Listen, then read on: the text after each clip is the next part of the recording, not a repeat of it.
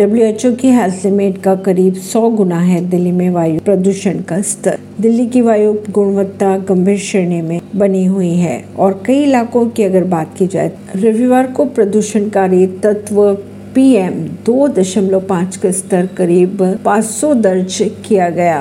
PM 2.5 का यह स्तर डब्ल्यूएचओ द्वारा स्वस्थ माने जाने वाले लिमिट यानी कि करीब 100 गुना ज्यादा है। दिल्ली में वायु प्रदूषण के बीच प्राइमरी स्कूलों को 10 नवंबर तक के लिए बंद किया जाएगा। परवीन अर्शी, नई दिल्ली से।